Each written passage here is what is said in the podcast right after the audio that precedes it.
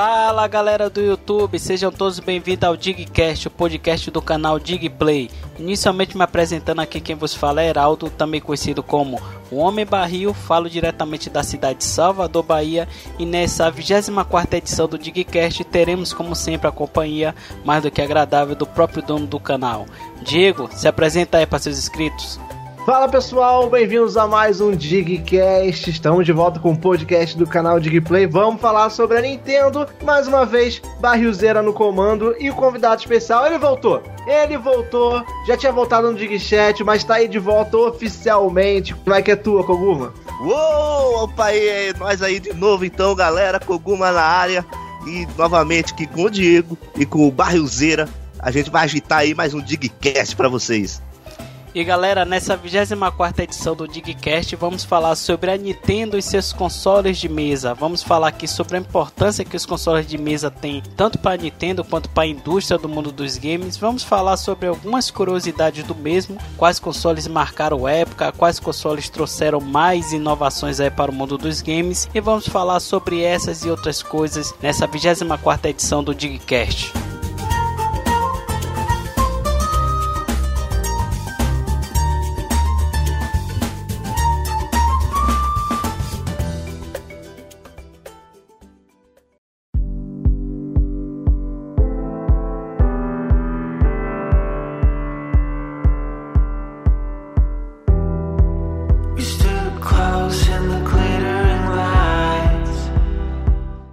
Nintendo seus consoles de mesa. A Nintendo é uma empresa que tem mais de 100 anos e dedicou muitos anos aí de sua vida exclusivamente para o mundo dos games e trouxe muitos consoles de mesa. E nada mais justo de a gente começar o nosso bate-papo hoje aqui falando sobre o Nintendinho NES, conhecido muito aqui no Brasil, apelidado aqui no Brasil na verdade como Nintendinho. Diego, é, não dá para negar que o Nintendinho teve muita importância não só para Nintendo, mas também para a indústria do mundo dos games, porque ele salvou a indústria dos games no crash no começo dos anos 80.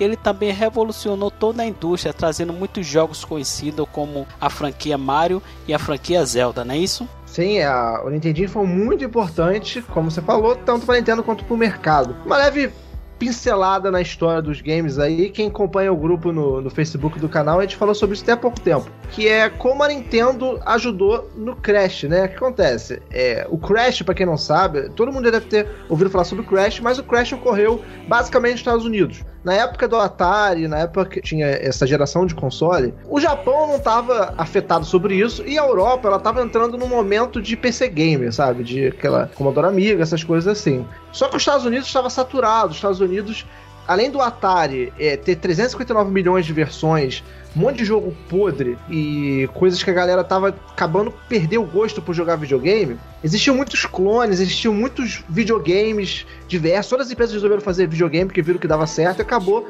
caindo num limbo que achar alguma coisa de qualidade era difícil. Aí que entra a Nintendo. Muitos não sabem, mas a Nintendo, ela antes do Nintendinho já tinha lançado console que era o TV Game Color 16, 15, 6, sei lá, um negócio desse.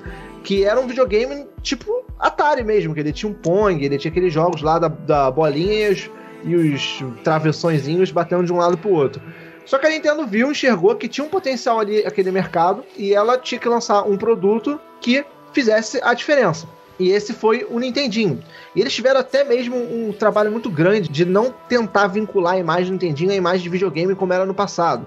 Então, por exemplo, o Nintendinho no Japão, ele é o Famicom, ele é o Family Computer. Quando ele veio pro ocidente, ele veio mais como um brinquedo do que um videogame em si, sabe? Mais como um brinquedo para a família, um sistema mesmo de entretenimento, como é o nome dele, que ele fala, é, do que um videogame, porque o videogame estava muito queimado. E a galera conseguiu perceber que jogos não eram só que nem do Atari de uma tela fixa ou que você nunca tem fim, sabe? Você vai passando, passando e volta pro início.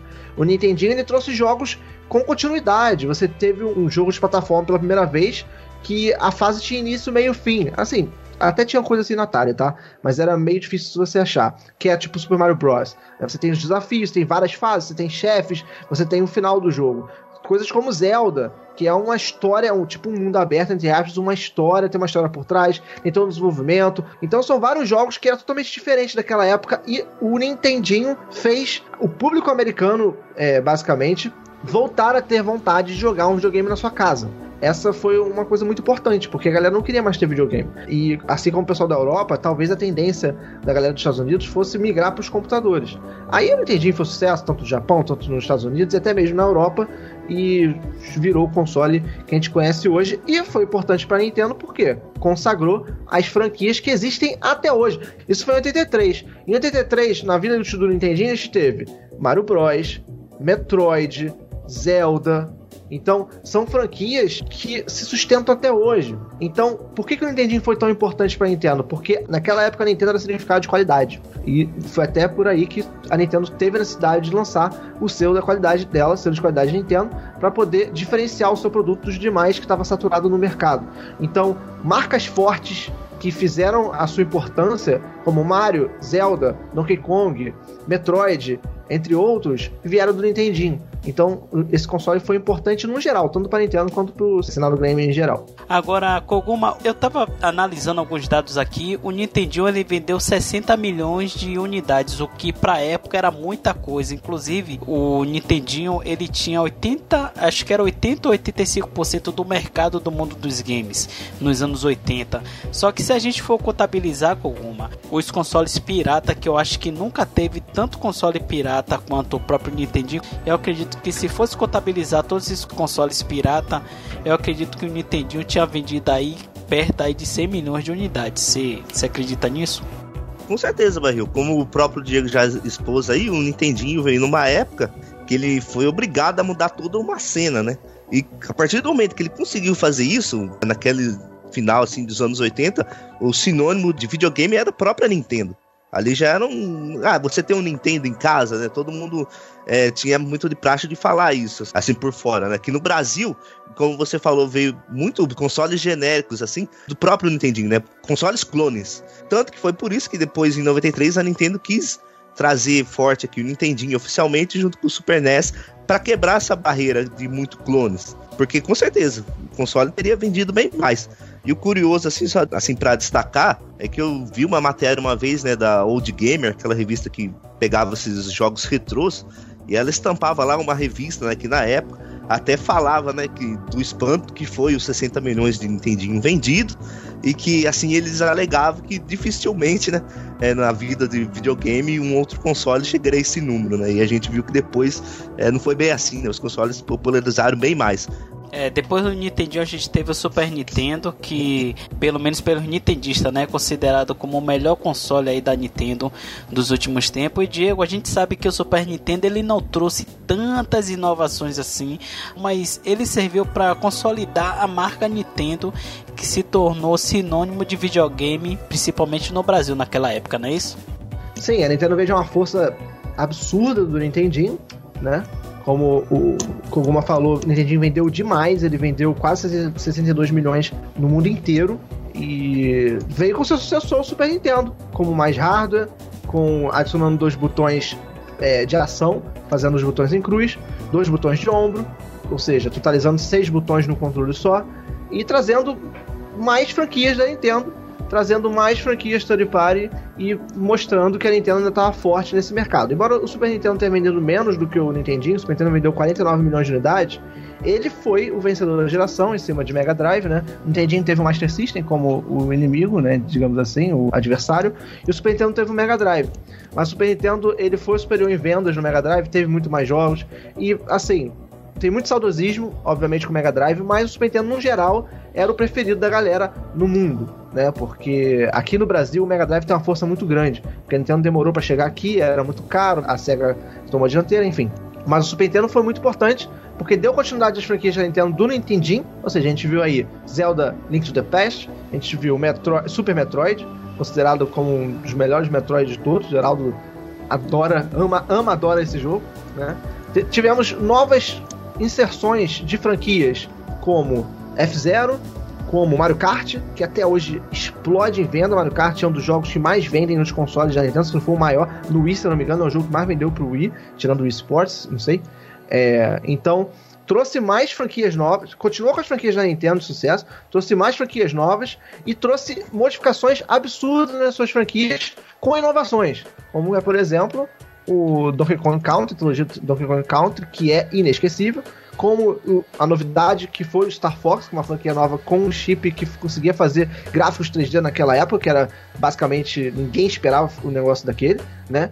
E modificando suas franquias como Yoshi Island 2, né? O Super Mario World 2 e Yoshi Island que foi uma coisa, parecia uma obra de arte no seu console. Então, o Super Nintendo teve seu brilho pela qualidade dos seus jogos. O Super Nintendo é um dos poucos consoles que teve uma quantidade muito grande, né, uma boa quantidade de jogos e também uma boa quantidade de jogos bons. Né? Não só da Nintendo, como Third Party. A gente vê Mega Man, a gente vê Final Fantasy, diversos outros jogos aí de Third Party que fizeram muito sucesso, foram muito bem aceitos no Super Nintendo. Então, foi só a continuação do legado. O Nintendinho veio, deu um porradão, Super Nintendo veio e manteve aquilo lá, ainda melhorou ainda no quesito franquia e aceitação da Nintendo no mercado. É, e adicionando assim o que o Diego falou, assim, a gente pensa assim, né, no, nossa, houve uma queda, né, do Nintendinho pro Super NES, mas a gente tem que pensar também, né, que tipo, a SEGA veio com as duas pernas, né, cara? Tipo, ela veio com uma campanha forte para mostrar o Mega Drive, porque o Nintendinho, como a gente falou, foi um, quase um monopólio ali.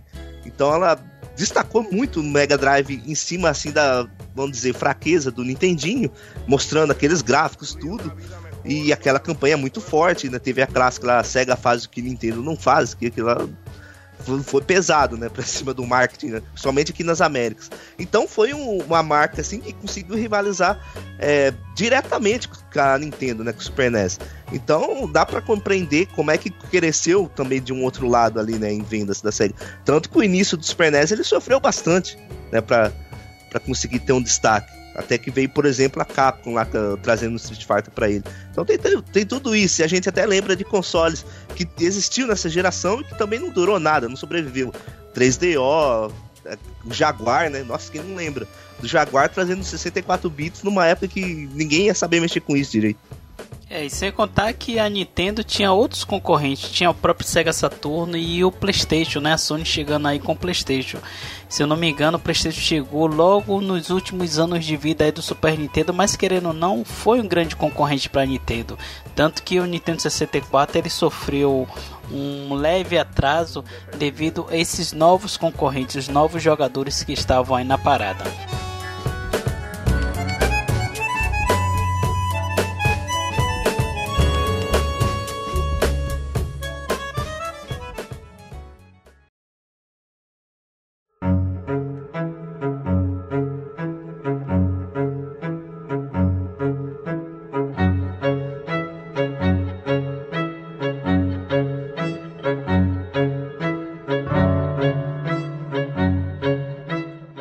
Agora, Koguma, falando sobre agora o Nintendo 64, não dá para contestar que dentre todos os videogames, pelo menos na minha opinião, da Nintendo, todos os videogames de mesa, o Nintendo 64 foi o que mais trouxe inovações e revolucionou principalmente para sua época. Você concorda? Concordo sim, Barril, com certeza. Ele trouxe já claramente no seu primeiro jogo lá, o Super Mario 64, é, aquela, aquele controle, né? Tudo que ele poderia envolver já ficou claro ali do primeiro jogo, né? questão de você poder controlar a câmera, o analógico, né? E tudo mais. É, talvez erros assim do 64 é que envolvia outras coisas assim, né? Questão de política da Nintendo ali que atrapalhou um pouco o mais sucesso pro console, né, em si. Concorda, Diego? Sim, concordo. O Nintendo 64 trouxe muita coisa nova. É, foi a transição dos jogos 2D pro 3D da Nintendo. E precisamos dar os parabéns para a Nintendo pela boa transição que ela fez, que é uma, uma transição muito difícil, muito complicado. O Sonic peca com isso até hoje. Tivemos ótimos Sonics 3D, mas também tivemos péssimos Sonics 3D. Então, a Nintendo conseguiu migrar Mario, conseguiu migrar Zelda, conseguiu é, migrar Star Fox, F0, de uma forma que todos os fãs abraçaram assim todas as forças. E trazendo inovações, como você falou. Né? Gente, assim, um dos motivos. 64 tem vários motivos para atrasar o lançamento dele. Só para situar a galera, o PlayStation foi lançado em 94 no Japão e 95 na, nos Estados Unidos. O 64 ele foi lançado em 96 no Japão e 97 nos Estados Unidos. Então são praticamente dois anos de diferença de um console para o outro. Então o, ele atrasou por vários motivos. O primeiro que a galera sabe que teve aquela tentativa de união entre Nintendo e Sony, deu aquele problema do Nintendo PlayStation, né? E acabou que a Sony foi fazer o console dela, a Nintendo acabou atrasando para fazer o dela também. Um dos motivos também para utilizar o cartucho foi esse. E um dos motivos também por atrasar o console é porque a galera queria deixar o Mario 64 redondo para poder lançar o videogame com a inovação do analógico. Cara, a movimentação 3D do Mario foi uma coisa absurda quando saiu. Né? Você tem um Mario 2D pro 3D, um jogo, entre aspas, mundo aberto, que você consegue explorar a fase toda. O Mario nunca foi assim. O Mario era uma fase 2D plataforma que você ia para frente, basicamente, né?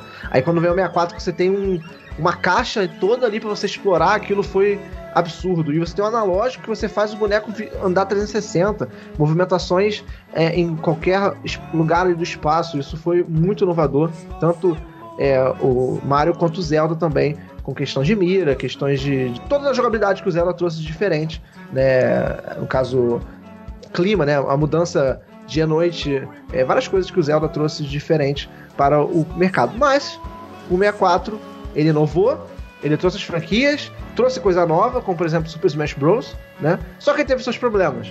Um dos problemas foi o cartucho, que a Nintendo ela iria fazer parceria com a, com a Sony para poder utilizar a mídia ótica, só que teve uma treta que acho que não vem um caso falar aqui na treta, senão a gente ficar uma hora falando sobre isso. É, e cada uma foi para um lado. E a Nintendo optou por cartucho porque é o que ela conhecia. E ela optou por cartucho por vários motivos. O console dela é 64 bits, o, o PlayStation era 32. Então, o, o, Nintendo 64 é muito mais potente do que o PlayStation, faz gráficos muito melhores e tem um, um, um desempenho muito melhor. E o cartucho era uma mídia da época que era muito rápida. Se você pegar um jogo de PlayStation, colocar ele para jogar, você tinha um load absurdo dependendo do jogo. Eu lembro até hoje tentando jogar King of Fighters 94 era um parto. Mas o 64 não tinha isso, porque o cartucho era de leitura muito rápida. Porém, o, o CD tinha, sei lá, 10 vezes mais espaço do que um cartucho. Então, o que aconteceu?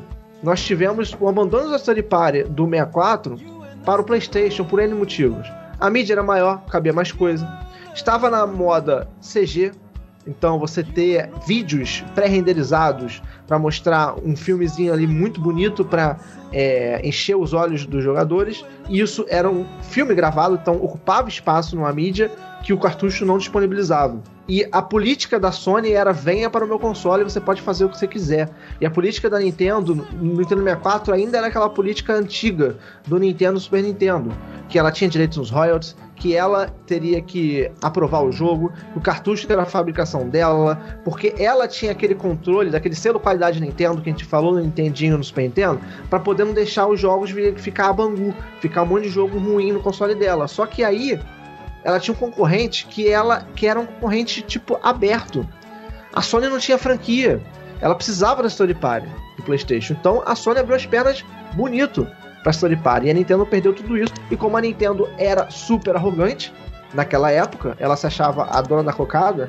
Então o 64 sofreu muito com falta de Story Party. E com isso, o 64 ele morreu vendendo 33 milhões de unidades basicamente, enquanto o PlayStation 1 vendeu 101 milhões de unidades. É, quantidade de vendas de console não quer dizer que o console foi ruim, que teve jogos ruins. Não, pelo contrário. Mas a Nintendo perdeu muito mercado no 64 por diversos problemas, seja ele de hardware, de tamanho de mídia e também de problemas políticos internos da Nintendo. Então, é isso que o Diego falou, né, do problema das thirds, a gente nossa, não tem como não destacar, por exemplo, a Square, né, Squaresoft, que era parceira lá exclusiva da Nintendo na época. E ela exigiu, queria, né, que a Nintendo optasse pelo CD. A questão dela queria fazer um Final Fantasy, né, o próximo, que seria o 7, de uma maneira que fosse absurda no, na tecnologia da época. E a Nintendo barrou, né? Falou não. Então, quando a Nintendo se dá o luxo de querer perder uma Squaresoft, você vê que o negócio ia dar merda, né? Mas como é, nem tudo a gente também tem que ver o lado ruim, né? Pelo menos o Nintendo 64 trouxe aí é, a época de ouro da Harry, né? Ela foi, né, de muito sucesso com a trilogia do King Kong no Super NES, mas no 64 ali ela se concretizou como talvez a produtora mais criativa ali da época ali. Os jogos originais, tudo legal de jogar mesmo, e foi um grande destaque positivo do Nintendo 64, apesar de tudo. Bem, depois do Nintendo 64 a gente teve o Nintendo GameCube, que até hoje eu me pergunto por que o GameCube só vendeu 21 milhões de unidades. E Koguma, na sua opinião, o que foi que deu errado no Nintendo GameCube? Você acha que ele nasceu em uma época errada, que ele veio com uma proposta errada? Porque assim, eu estava analisando friamente. Em termos de jogos exclusivos, o GameCube teve muitos jogos de peso assim como jogos também third party. O que foi que deu errado na sua opinião, Kokuma? É, acho que primeiramente a gente tem que ver que nessa geração aí, né, que deu muito certo, né, que seria o Play 2. Então, quem conseguiu rivalizar ele com o Play 2, né? Ninguém. Chegou o Play 2 e o Dreamcast já, já pulou fora. A Nintendo, o problema do GameCube, vamos citar alguns assim, por exemplo, que a gente pode pensar. Como você falou, ela tem a força das franquias dela, mas o próprio GameCube, se a gente for pensar, a maioria das franquias da Nintendo ali que, que ia sair pro console, é, tudo tava meio é, dando polêmica. Metroid Prime deu polêmica porque ah, agora o jogo virou primeira pessoa. Até o Mario Sunshine deu polêmica porque ah, agora o Mario tem, é, controla através de um acessório ali, né? Do Flood da água. Ah, o console em si já veio com um jogo, né? Que seria o Luigi Mansion, que também né, não foi algo que conseguiria atrair tanto assim para o interesse do console, né? Cara, e sem falar no Zelda, né? Pelo amor de Deus, até o Zelda. O, quando ela mostrou o Zelda no The Wake, aquilo lá foi uma das maiores polêmicas, assim. Eu lembro até hoje, assim, de, de ler em revista, assim, todo mundo é, bravo, né? Pra Nintendo. E não é que os jogos são ruins, não é isso. Mas é que a aceitação dele, assim, de qualquer jogo que ela mostrou ali de primeira, é, dificilmente era tão positiva assim. Né? A gente tinha casos como o Smash Bros, o F-Zero, né? Que saiu lá com a parceria da SEGA, que chamava a atenção positivamente, mas algumas das suas maiores franquias já foram polêmicas ali também. Então foi um negócio meio controverso, assim, desde o seu início, né? E a gente também tem que pensar, ah, quando a SEGA saiu, né, do, do Dreamcast, ela investiu também uma parceria boa ali no GameCube, trazendo jogos, nossa, uma penca de jogos do Sonic ali pro console, meio que falando, ó, a gente tirou o Dreamcast, galera, mas vai lá, base da SEGA, vai para ele. E não aconteceu. A gente teve aquela é, o fechamento com a Capcom lá, né, dos, Resident Evil. E, a, e é legal até a gente pensar que a Nintendo pregava, né, nessa, nessa época aí, os seus gráficos, né, os gráficos dos seus consoles, né. Meio que não, olha o que a gente faz aqui, né, com, com Resident Evil aqui. Você nunca vai ver isso aqui em console da Sony. Só que isso nada reverteu. E agora, fora a cachorragem, né, também que deu o Resident Evil 4, né, que era para ser exclusivo do GameCube e depois rompeu de forma muito ilegalmente e já saiu até pro PlayStation 2 na época. Mais feio, mas saiu. E a gente até pegando um pouco mais na ferida também, a gente sentia que os consoles nessa época eles estavam buscando até uma aparência, é, entre aspas, assim, mais séria, né? Você tinha o próprio primeiro Xbox, ele tinha um aspecto serião, um negócio meio aquela bola verde, meio um negócio meio, até meio alienígena. Você tinha um PlayStation 2 totalmente seríssimo ali e com DVD, né? Isso aí também atraiu o consumidor, esse dois em um. Chamou muita atenção. E você tinha o GameCube. Eu lembro que na época, com a minha idade ali, quando eu vi ele na revista, eu gostava dele. Mas eu também vi amigos meus maiores em que dava risada, né? Daquele fogãozinho da Barbie. Né? Então foi uma junção de várias coisas. Mas acima de tudo, o PlayStation 2 deu muito certo. O PlayStation 2 tinha GTA. Mesmo saindo qualquer franquias ali thirds, na grande maioria saiu pro GameCube, não chamava mais atenção. E eu acho que foi muito difícil qualquer outro console conseguir pegar o PlayStation 2. É, as concorrentes na época do GameCube eram muito fortes. Né? A gente não pode também tirar os méritos das concorrentes. A Sony consolidando a marca PlayStation com seu PlayStation 2, que até hoje é o console mais vendido de todos os tempos. E a Microsoft também chegou com os dois pés na porta, né? Com com o Xbox One que tinha um design totalmente assim meio diferente, uma coisa totalmente chamativa. Tinha jogos também do Dreamcast, se eu não me engano, tinha alguns jogos que foram para a Microsoft e infelizmente o GameCube ele só vendeu 21 milhões de consoles. Agora, Diego, é, depois dessa vida de novos concorrentes, a Nintendo teve que se moldar, porque ela veio de um Nintendo 64 que vendeu um quarto do PlayStation 1 praticamente. Depois ela veio do GameCube, que vendeu menos ainda perante as suas concorrentes, inclusive vendeu até menos do que um novato que estava chegando, que era o Xbox One. Então, assim, a Nintendo teve que se moldar. E aí veio o Nintendo Wii que logo quando eu vi eu me espantei, mas tipo assim, foi uma mudança necessária, né? Você concorda? Cara, o Nintendo Wii, ele é tão controverso, ele tem... Você pode analisar de tantas formas, mas eu, eu... Tem uma coisa que me deixa chateado. Eu vou começar pelo que me deixa chateado, tá? E depois eu vou pela parte maravilhosa que é a do Wii. O que me deixa chateado nessa derrota da, da Nintendo no GameCube, que foi uma derrota absurda, né? O PS2 vendeu mais de 150 milhões, o GameCube vendeu, sei lá, 21 milhões, que nem o Geraldo falou. É que a Nintendo tentou trazer a Story Party de volta, né? Ela, te, ela fez é, é, parceria, ela conversou, como o próprio Koguma já falou tudo aí, as parcerias que ela fez, exclusividade e tal. E não deu certo, pelo contrário, o console dela foi procurado e foi o mais feio até aquele momento. Então, isso me deixou meio assim, porque analisando hoje, sabe, friamente, porque a Nintendo tentou investir na Story Party, teve retorno da Story Party, tivemos muitos jogos terceiros no console, mas o console foi o que menos vendeu até, o, é, até aquele momento. Então, a Nintendo olhou assim e falou: Cara, Story Party não vende nosso console. Basicamente, ela pensou nisso. Ela falou: Vamos fazer um console que seja suficiente para rodar nossas franquias maravilhosas e para que chame atenção e vamos atingir um público que a gente não consegue atingir desde o 64.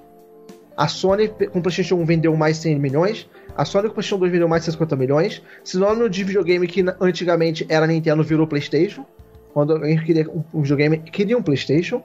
O PlayStation estava muito conhecido não só pela maravilhosa biblioteca de jogos, mas também pela pirataria. O PlayStation teve um acesso muito facilitado pela pirataria e como a mídia dele era CD no PlayStation 1 e PlayStation 2 era DVD, era muito fácil ter CD pirata, DVD pirata. Então popularizou de uma forma absurda. Então a Nintendo precisava de uma coisa que também popularizasse de uma forma absurda. E ela precisava atacar um público que não fosse o mesmo público do PlayStation. Porque por mais que a Nintendo lançasse um videogame parrudo que rodasse da Party, não sei se todo mundo que está escutando sabe, mas o 64 era mais forte que o PS1. O GameCube era mais forte do que o PS2. Então não adianta eu lançar um console parrudo que tem de palha porque a galera não vai comprar. Igual não comprou o, o, igual não comprou o GameCube. Então a gente precisa ser um ponto fora da curva. A gente precisa atrair gente diferente. E aí foi então que entrou o Wii. Que o Wii nada mais é do que um GameCube num formato diferente. Ele basicamente é o mesmo hardware do GameCube. Logicamente teve umas melhoriazinhas, um overclockzinho ali, um pouquinho mais de memória, mas o Wii ele é praticamente o mesmo hardware do GameCube, só que o grande diferencial dele é o controle de movimento e esse controle diferente que é o Wii Remote, que a Nintendo apelou para o controle de movimento, né? A Nintendo tentou e conseguiu alcançar um público que nem jogava videogame. O Nintendo Wii era o console para todos. Você poderia jogar o neto com o pai, com o avô, todo mundo junto no mesmo lugar, jogando o mesmo jogo, né? isso foi uma coisa muito boa, foi muito inesperado na época, sabe? Tanto que a, a Microsoft, ela fala, pô, eu desmereci a Nintendo. Quando a, Microsoft lançou o Xbox 360 e a Sony lançou o PS3, elas estavam nem ligando pra Nintendo. O que, que era Nintendo? Né? Depois do GameCube. Só que o Wii veio dando porrada de jogadores dois pés na preferência da galera para poder jogar um esporte. Quem não queria jogar um jogo de tênis do esporte? Quem não queria jogar um boliche? E depois vão vir as grandes franquias maravilhosas da Nintendo, como Mario Galaxy e tal. Então, o Wii foi um. Ele saiu no momento certo, onde a Nintendo precisava atingir um público diferente. E ela atingiu. O Nintendo Wii vendeu mais de 100 milhões de unidades. Ele foi um fenômeno. Só que ele foi um fenômeno para sua época. Ele não foi um fenômeno tipo Super Nintendo, que colocou coisas novas na indústria e usam até hoje. Assim como o 64. O 64 não vendeu muito bem, mas o analógico veio dele toda a questão de ambiente 3D, visualização de câmera em consoles veio do 64. A ideia de FPS, qual foi o primeiro FPS que fez sucesso em console? Foi o, o GoldenEye. Então, o Wii, ele veio, revolucionou naquela sua época, foi um porradão, foi um estouro, vendeu mais de 100 milhões, mas ele não deixou legado nenhum. Tipo, porque ninguém mais hoje em dia liga para controle de movimento. Por isso que eu falo que o Wii é meio controverso. Hoje, logicamente, a biblioteca do Wii é maravilhosa, a gente joga jogos até hoje. Eu tava jogando o Metroid Other até aí, é, pouco tempo, eu comprei para jogar, é um jogo maravilhoso. Só que se você fizer um console focado em controle de movimento, você não vai viver, não vai dar certo. Isso foi um momento, sabe? Foi aquele momento que o Wii saiu, ele te deu aquela tendência de movimento, tanto que a Sony precisou fazer o PS Move, que a, a, a Microsoft precisou fazer o Kinect, que o Kinect até que fez um sucesso, o Move ninguém ligou, mas foi aquilo, veio, explodiu e foi embora. Mas foi muito bem-vindo, que foi uma, uma era muito boa da Nintendo e fez ela levantar. Assim, a única coisa que eu fico triste, como eu falei é porque ela, tipo, ignorou a Study Party. Teve jogo Study Party? Teve. Mas porque a galera. Porque o console tava indo pra caraca. Não é porque a Nintendo falou, Study Party vem aqui. Porque ela, ela viu que ela não tava dando certo mesmo com o Third Party. E como o Wii vendeu bem com Third, é, sem Third Party, foi pior ainda pra essa política interna da Nintendo. Assim, na minha opinião. É, depois do Wii a gente teve o Nintendo Wii U, que inclusive a gente já fez um Digcast.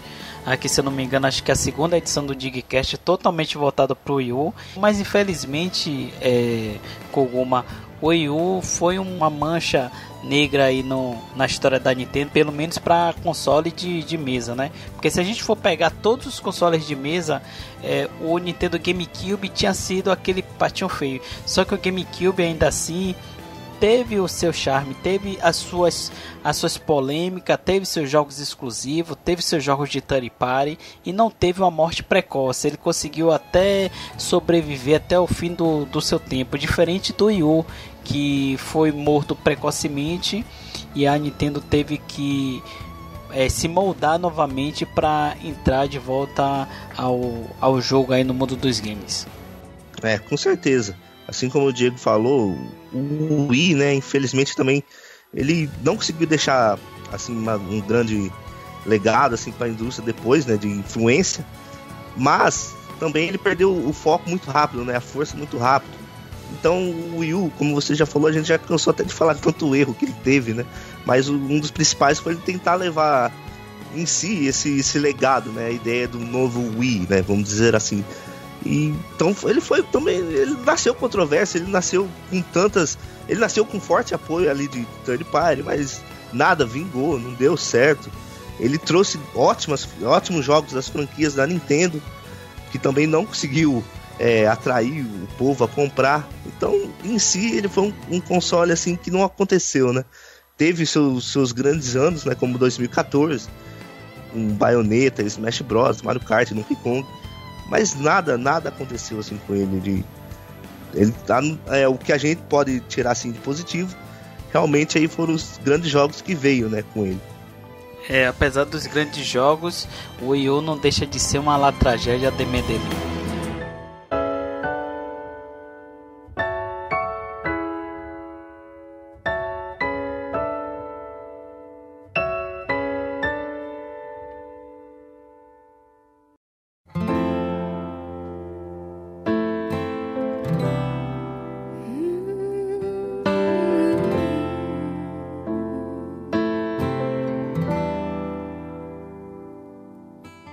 E depois do Wii U a gente teve o Nintendo Switch, Nintendo Switch que já foi lançado, teve muito hype quando ele foi mostrado, está sendo muito procurado, inclusive falta estoque. Diego, a primeira coisa que a gente tem aqui é sobre uma pequena polêmica, né? A Nintendo disse que o Nintendo Switch é um console de mesa.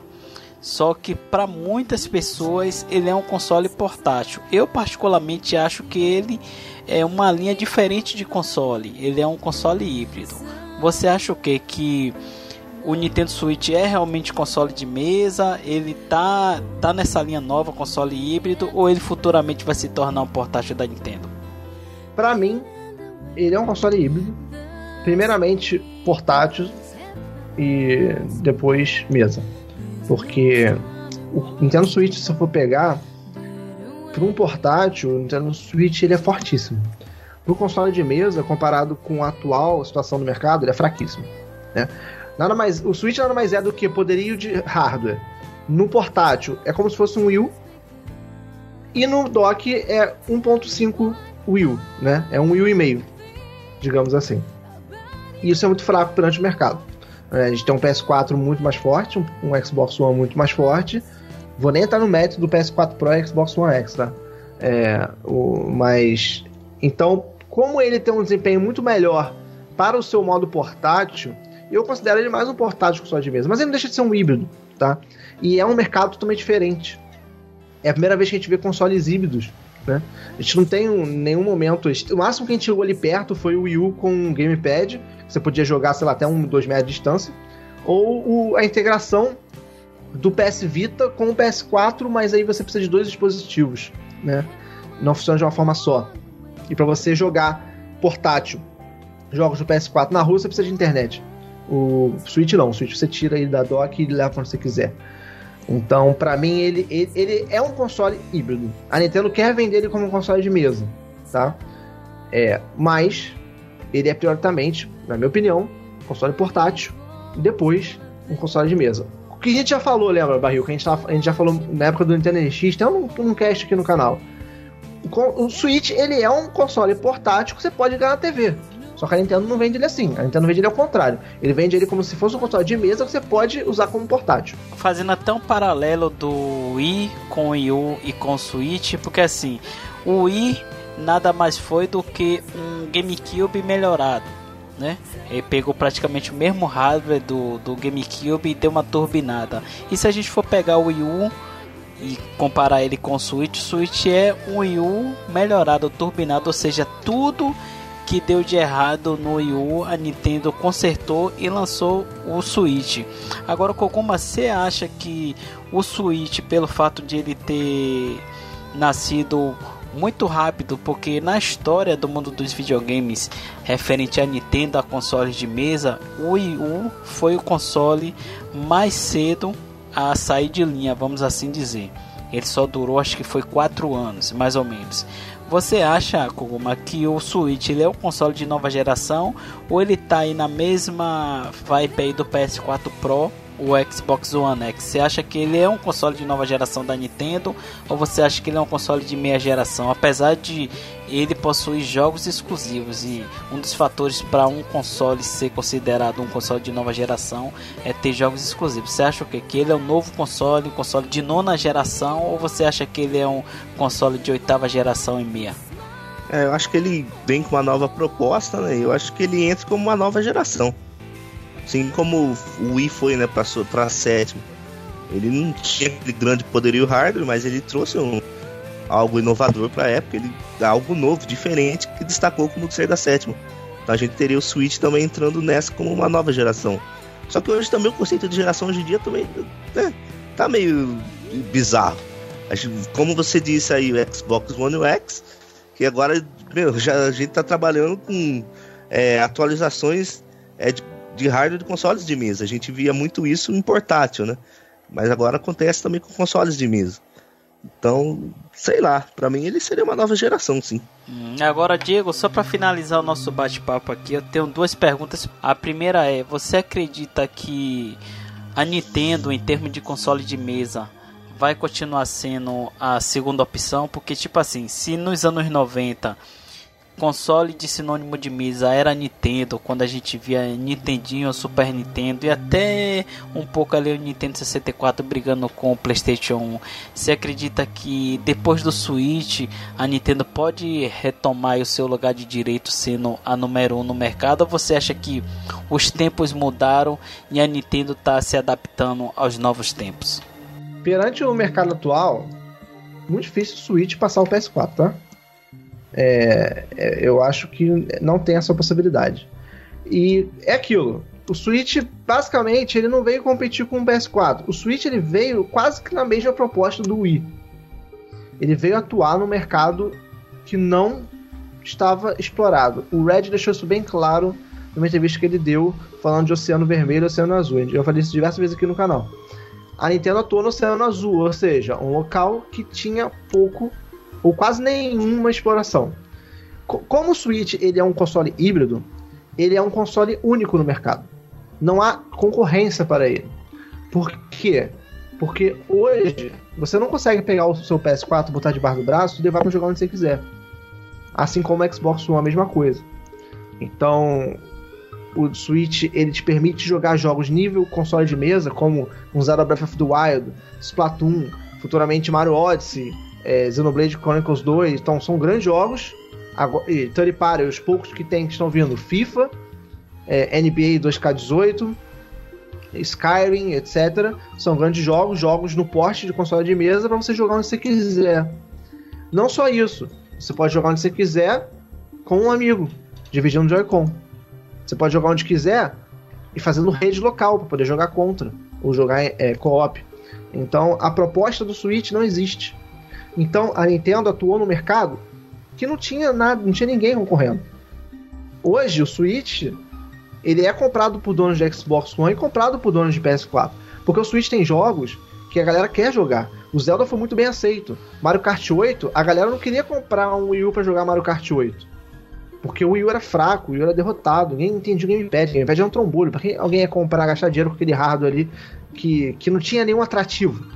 O Switch, você olha pro Switch, você olha para ele, você, você percebe que ele é um negócio tecnológico, ele é um, parece um, um, um item high-tech.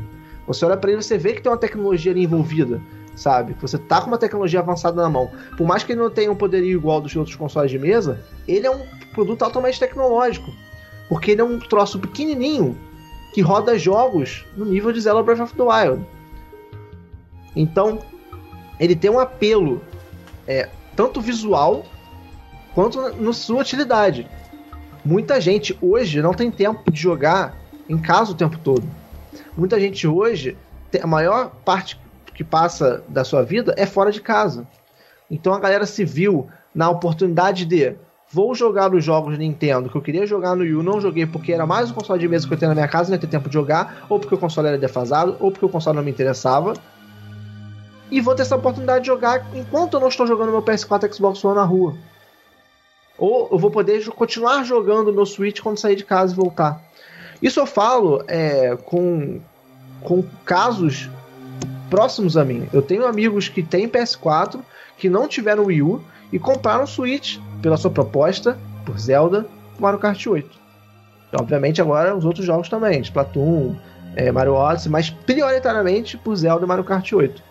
Porque não tinham Wii U e queriam jogar esses jogos. Então é isso, a questão é essa. É, eu não sei te definir se o console ele é meia geração, se ele é geração atual. O que eu sei te definir é ele não está competindo com o PS4 e Xbox One porque ele está numa outra vertente. Se você for comparar as vendas, não acredito que o Switch vá passar o PlayStation 4. Mas ele vai nadar em braçadas largas porque ele não tá no mesmo, digamos assim, nicho que o PS4. Ele tá ganhando público até mesmo do PS4. Então, essa é, é a visão que eu tenho do console. O Switch ele traz uma proposta que fica claro e que você entende que praticamente ali todo jogo que ele trouxer vai funcionar, né? E foi isso um dos grandes erros do Wii U, né? Foi, era frustrante você ter o gamepad, esperar dele, e aí sai, por exemplo, um Donkey Kong Tropical Freeze que te deixa o gamepad com a tela apagada. Bem, se eu fosse analisar friamente qual foi o console de mesa mais importante para a Nintendo e para a indústria do mundo dos games, colocando lado a lado, eu acho que para a Nintendo, por mais polêmico que seja essa minha opinião, para mim foi o Wii, porque o Wii foi aquele ponto de partida que a Nintendo teve que tomar uma decisão difícil de mudar completamente a sua filosofia e o rumo que ela iria ter do Wii para frente. E para mim o console mais importante para a indústria do mundo dos games foi o Nintendo, apesar de muitas pessoas não ter dado crédito a ele, né, e nem a Nintendo pelo que ele fez aí na história do mundo dos videogames. Você concorda, Digno da Bahia? Eu acho que o Nintendinho, ele foi muito importante, sim, assim como o Super Nintendo. Eu não vejo o Wii como importante.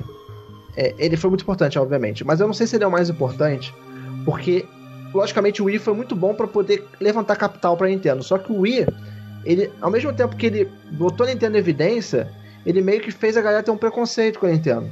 Ah, porque o Wii é console de criança, o Wii é console de vovô, o Wii é console de você ficar mexendo o bracinho, ficar pulando, blá blá blá. Entendeu? Então isso afastou um pouco o público mais velho, o público que se acha o gamer, sou o super gamer, e, e, ficava em preconceito de jogar o Wii.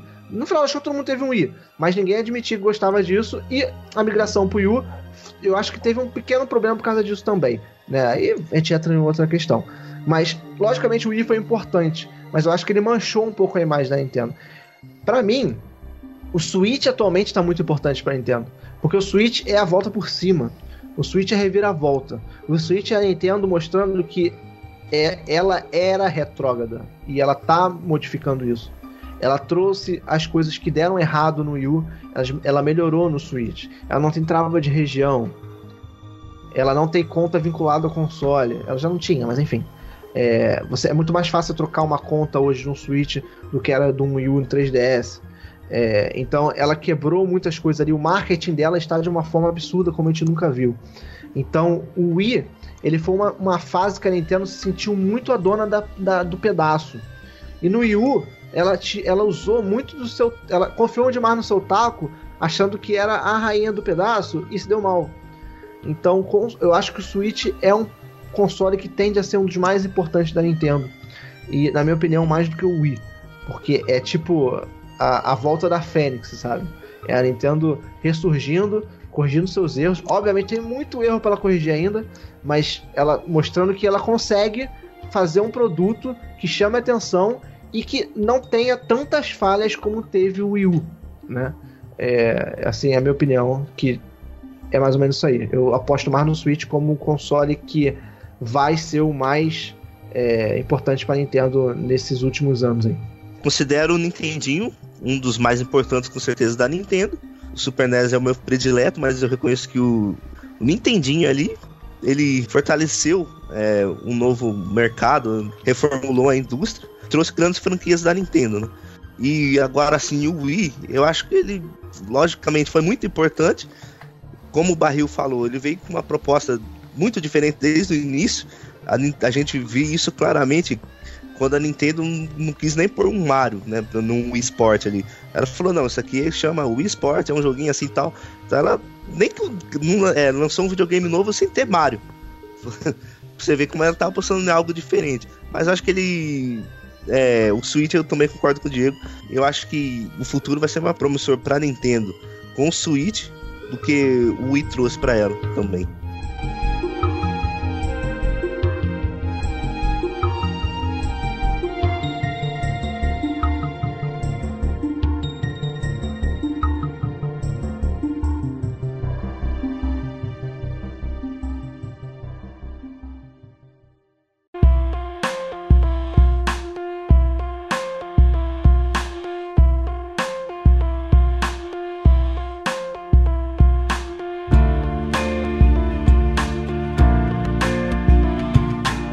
Muito bem, galera, estamos chegando ao final aí, a 24 edição do Digcast. Para você que é um novo ouvinte, existe uma playlist aqui no canal do Digplay com todas as edições do Digcast, as 24 edições que já teve até agora. Quero agradecer humildemente a todos os inscritos aí do Diego que está sempre acompanhando aí o Digcast. Você que ouviu essa edição, deixa aí nos comentários o que foi que vocês acharam do nosso bate-papo e também dê suas opiniões aí sobre os consoles de mesa da Nintendo, quais foram os consoles que vocês mais gostaram. Mas enfim, Diego, se despede aí dos seus inscritos. Muito obrigado a todos que acompanharam esse podcast até aqui. Espero que vocês tenham gostado desse assunto. É sempre muito bom falar da Nintendo, história, falar um pouquinho do passado. É bom que a gente sempre tenta colocar um pouquinho mais de informações para vocês aqui do canal Muita gente eu sei que já conhecia essas histórias, mas gostam de ouvir também, de debater, e algumas pessoas que não conheciam ficam sabendo. Mais uma vez agradecer ao do Homem Barril, cara dos podcasts brasileiros, por fazer esse podcast acontecer e o retorno triunfal de Koguma. Muito obrigado por sua participação, Koguma, e vou jogar a bola para você. Se despede aí da galera. É isso aí, galera. Valeu a todo mundo que ouviu mais esse Digcast. Agradecer aqui ao Diego, né, pelo convite e claro ao Barrilzeira aí que comanda sempre o Digcast de forma excepcional. Se alguém quiser conhecer o meu canal, vá lá no Cogumelo do Zelda, o Digo vai deixar aí na descrição. E é nóis, galera. Quero agradecer novamente a todos os inscritos e os ouvintes aí do canal Digplay. Pra galera que quiser saber dos projetos que eu estou envolvido, tem a Rádio Barril Procura aí no YouTube que vocês vão achar. Quero aproveitar também para fazer um jabá de dois podcasts que eu escuto. Tem um podcast do canal Games FM que se chama Debug Mode. O Diego vai deixar linkado aqui para vocês ouvirem a última edição que eles gravaram sobre a franquia Donkey Kong. E tem um podcast lá do pessoal do Nintendo Loves. Eu vou pedir pro Diego deixar linkado podcast que eles gravaram falando sobre o futuro dos videogames, então eu recomendo bastante a vocês. Enfim, espero que vocês tenham curtido a 24 edição do Digcast. Forte abraço a todos e valeu! Valeu! Valeu!